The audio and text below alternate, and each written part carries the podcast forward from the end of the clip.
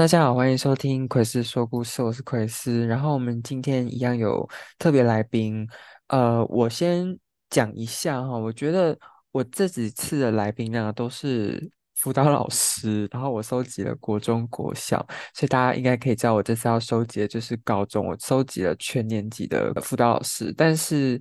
呃，今天的来宾呢，我觉得他做辅导工作非常多年，嗯，但是他叫我说不要用辅导这个词，我觉得用陪伴也不错啦。那我们就欢迎今天的来宾，叫做地狱 Elsa。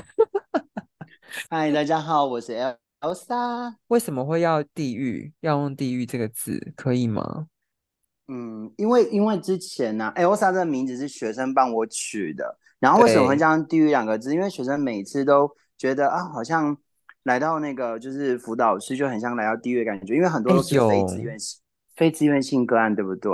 对对对。那我就想说，anyway 没关系，反正好吧，你们知道 d u l s a。但是我让他们知道，d u l s a 又就是可以开创出一个像天堂一般的有疗室这样。好，可以，可以，可以。嗯，我觉得。Elsa 真的是我认识非常久的，我觉得应该算是我的前辈，因为真的做陪伴孩子很多年的。其其实我的，嗯，我的经验比较特别的地方是，嗯，呃，我那时候大学刚毕业的时候，我不是走回学校，那时候就是满腔的热血，我是走到一个基金会里面，那在一个私人的基金会里面当社工，对，然后所以我那时候接触到的孩子有国小的年龄层，然后也有接触到国中的。然后后来我就因为生涯规划关系，我就回到了高中，嗯、所以高中的我有接触过，所以对、嗯，应该每个年段都都有接触到，对对。哎，成人会有吗？成人之前在那个基金会的话，成人比较少，因为我负责的部分是那个儿童儿少的部分，所以其实成人就不在我的服务范畴里面。嗯嗯、好，哎，那能能不能分享就是？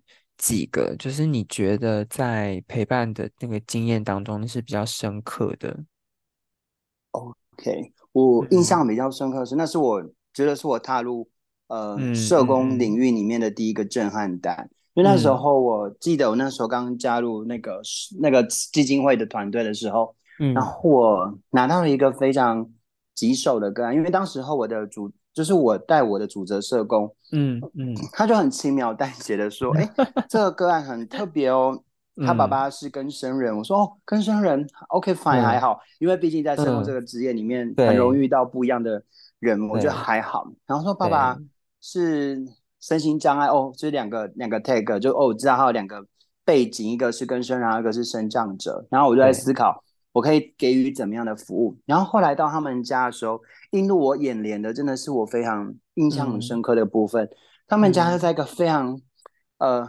高楼大厦，就是非常繁华的市区里面的一个小小的铁皮屋。你可以很难想象那个铁皮屋上面的屋顶是用那个帆布跟那个就是废弃轮胎盖着，嗯、就是简单的就是他们家是没有屋顶的状态，嗯、所以只要一下雨就会漏水。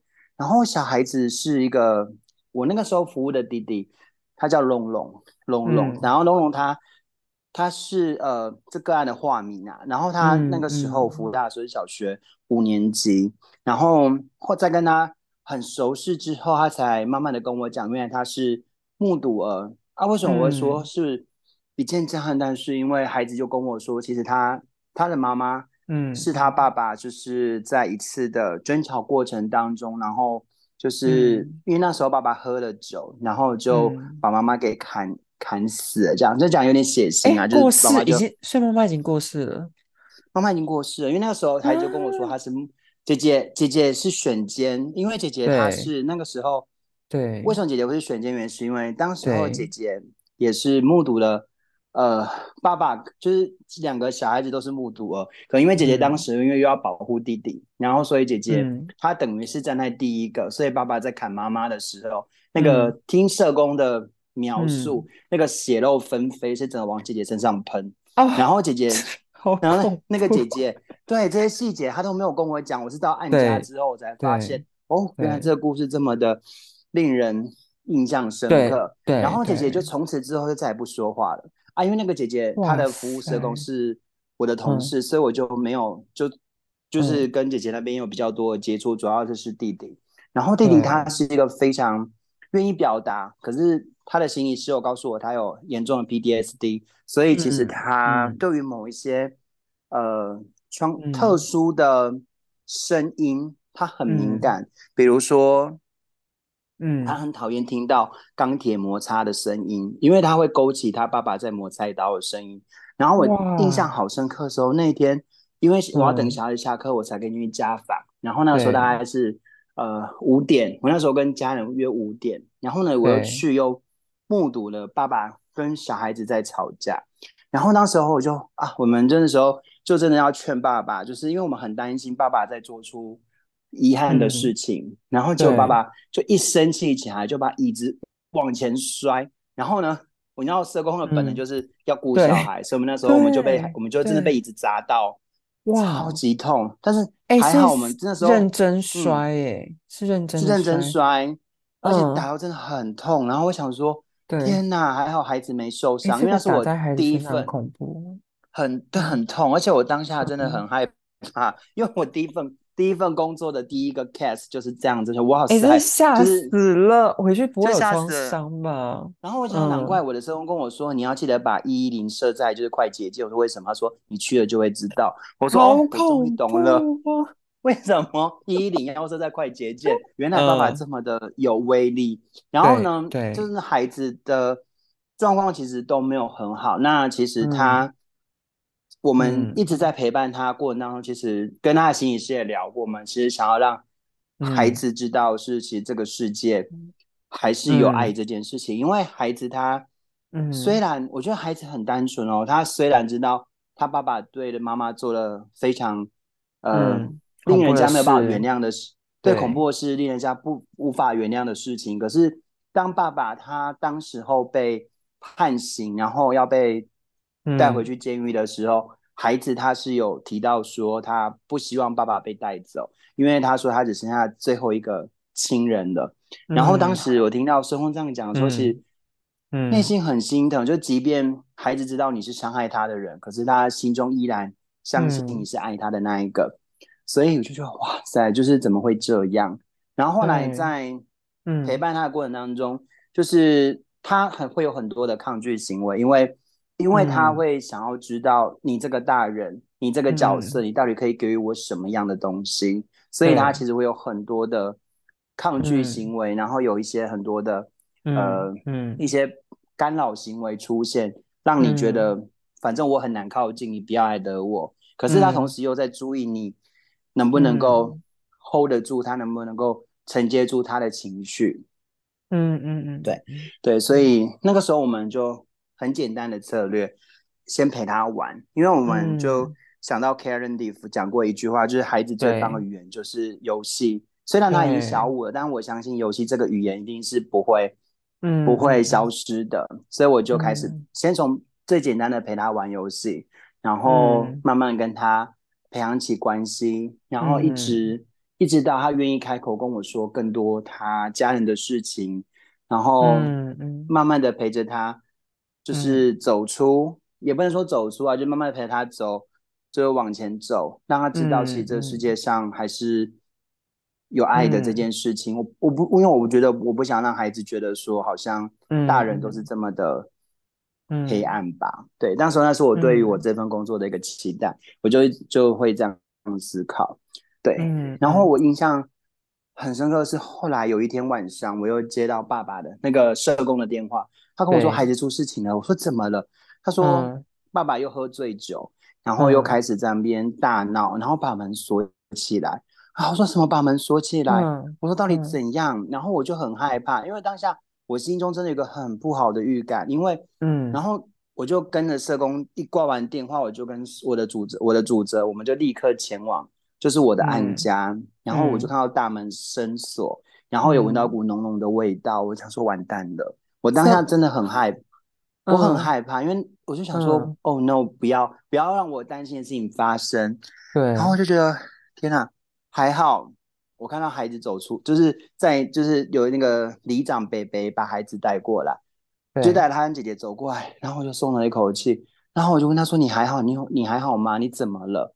他说爸爸，他就那天喝醉酒，然后突然突然情绪一个爆炸，然后又拿呃拿起他的菜刀在那边霍霍霍，就是在那边磨刀霍霍，哎，很恐怖，那种感觉，就很可怕。而且小孩子形容的好像是他的日常一样，就好天好心疼，怎么会这样？对。然后后来大门深锁，我就问孩子说：“那爸爸呢？”他说：“爸爸还在房子里面。”我说：“还在房子里面？”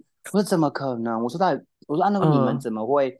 在外面，他说：“因为爸爸那时候在生气的时候，因为就刚好邻居有听到，嗯、他就赶快去请李长伯过来把小孩子带走了。嗯、然后，嗯，爸爸就把自己反锁在屋子里面。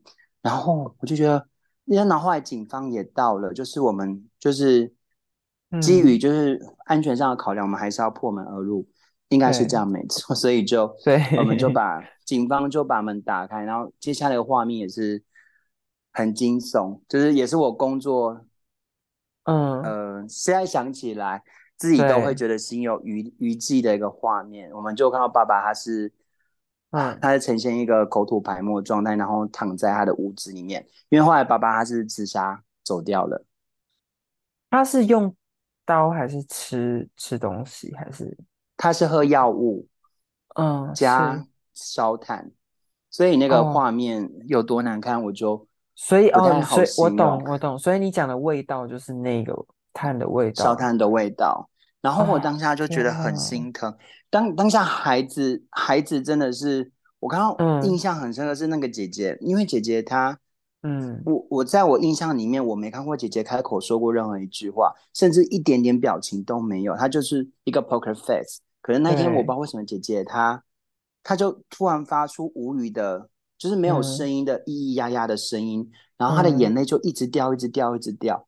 然后弟弟就一直一直一直在捶那个捶那个地板，然后只是他们两个都讲不出话，然后一直捶地板。然后我就觉得，嗯，我现在自己想说，天啊，怎么会这样？然后就看着他的爸爸就这样子，嗯嗯，你要说他不负责任吗？我也不会讲，反正就看他爸爸就是在里面过世了。然后我们就只能抱。对，我真的要讲哎，就是你你我们自己就。如果听众朋友有在听的话，你真的要想一想，如果说没有专业人员的帮忙的话，这种孩这两个孩子，你你真的要想他怎么长大成人，真的，我真的觉得好重要，就是辅导工作，或者是说那个治疗的部分，对不对，Elsa？对，而且我觉得真的是要有专业人员去承接住他们的状态，嗯、因为。嗯，因为我觉得孩子们他们真的很需要被关心，嗯、因为这是我第一个印象深刻的个案。然后后来一样，我在那个单位待了第二年，嗯、也遇到了一个很类似状况的孩子。嗯、可是这个孩孩子就没有那么的幸运，嗯、因为后来也是爸爸那个孩子也是爸爸是跟生人。然后后来我的第二个个案，他的爸爸就也是在一次的情绪的。失控之下，就带着孩子直接往下跳。所以，我们到现场的时候，嗯、我总总共目睹过两次死亡现场。嗯、第二个就是那个孩子。哦天哪！我，嗯、我，所以我因为那一件事情，我后来我就离、嗯、我这两年就遇到这两件事情，所以后来我才会会决定暂时离开我的工作圈，然后再去进修，嗯、给自己一个时间沉淀，这样子。嗯、就像你讲的，就我觉得辅导工作真的很重要。嗯。嗯嗯嗯，我这哎，其实我觉得这里先可以先带到一下，你你觉得你怎么去调试这件事情？我真我真的其实蛮佩服，就是呃很多就是每天都在为生命，我觉得我自己也是啦，就是为生命而就是协助这些生命的人，就是。我们常常在说，其实心理工作就是很像生命碰撞生命的过程，但其实生命跟生命碰撞不是这么简单而已，嗯、其实还要面对很多层面所发生的事情。对，那可是遇到这样的情况，其实因为我们跟人工作，其实我们自己其实也会深受影响。我想要问，就是 Elsa，你后来是怎么，就是除了进修，然后你还有没有透过？你你有没有就是我应该怎么讲呢？就是我想知道说那个你不要问方式哦，而是说好像我我我记得好像通常往往是一个 moment，然后我们就可以再次站起来。有吗？是是这样子吗？对，可是我、嗯、我当时候，嗯呃，不，也不是说因为，我觉得应该是说，因为我们自己学辅导，嗯、所以我们嗯。更懂得怎么去 利用资源。嗯、所以后来我 我回、嗯、我我呃离开工作之后，其实我呃也做了快要将近一年的智呃心理咨商，因为我觉得那一阵子我真的没有办法跨出那一步。所以那时候我有去做了心理咨商，然后呃，我因为我是一个非常不太喜欢这么容易让自己情绪溃堤的人，因为我觉得当下那两件事情，其实在我心里面造成一个很大的一个影响，因为我很害怕是不是我哪里没有做好。其实当时候当时当下的心情、自责、后悔，真的都有，因为毕竟他们两个都是我的个案。然后我印象很深刻，我心理师跟我讲的一句话，让我我记到现在，我都还把这句话送给我现在的学生。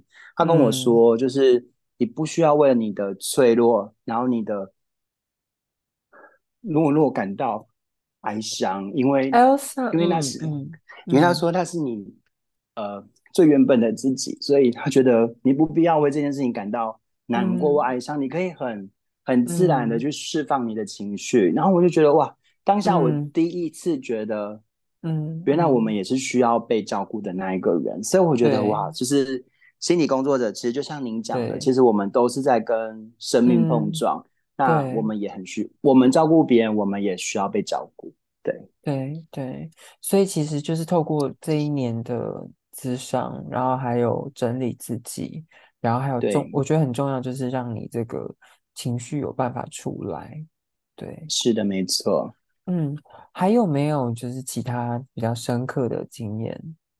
哎，老实说，我真的很想，我很想关心你，可是我又想说，啊，我们节目怎么办？哎，可是我真的好感动。我刚刚听你这样讲，其实我真的也蛮感动的。你要不要说一说啊？你现在的感觉？你想到什么啊？当时吗？对，我想到当时，因为其实我当时我一那时候我就跟我的当时候的督导。我给我的最大的，我给我督导最多的情绪是，我是不是没有哪里做做不好？我是不是哪里漏掉什么？我是不是没有发现了什么？嗯、所以才会发生这种事情。因为第一次对发生了小孩子爸爸自杀的事情的时候，我就已经，我就觉得我的情绪已经快要就是有点 hold 不住，因为当时候嗯你也是第一份工作，然后也会想说。很自责自己没有把事情做好，然后第二次的时候，嗯、是因为你目睹了你的个案，就是在你面前就是变成一具冰冷冷的尸体的时候，嗯、那个时候感觉真的是非常的，嗯，嗯你真的就是我觉得很无力，世界很无力，无力。对，那是我这辈子第一次觉得从别人的身上感觉到，对，呃。原来悲伤是这么难走过的一件事情，但当然我不希望从别人身上经历，但是因为就刚好就发生在我的工作里面，所以我想说，天哪，原来悲伤要走过是一件这么困难的事情。嗯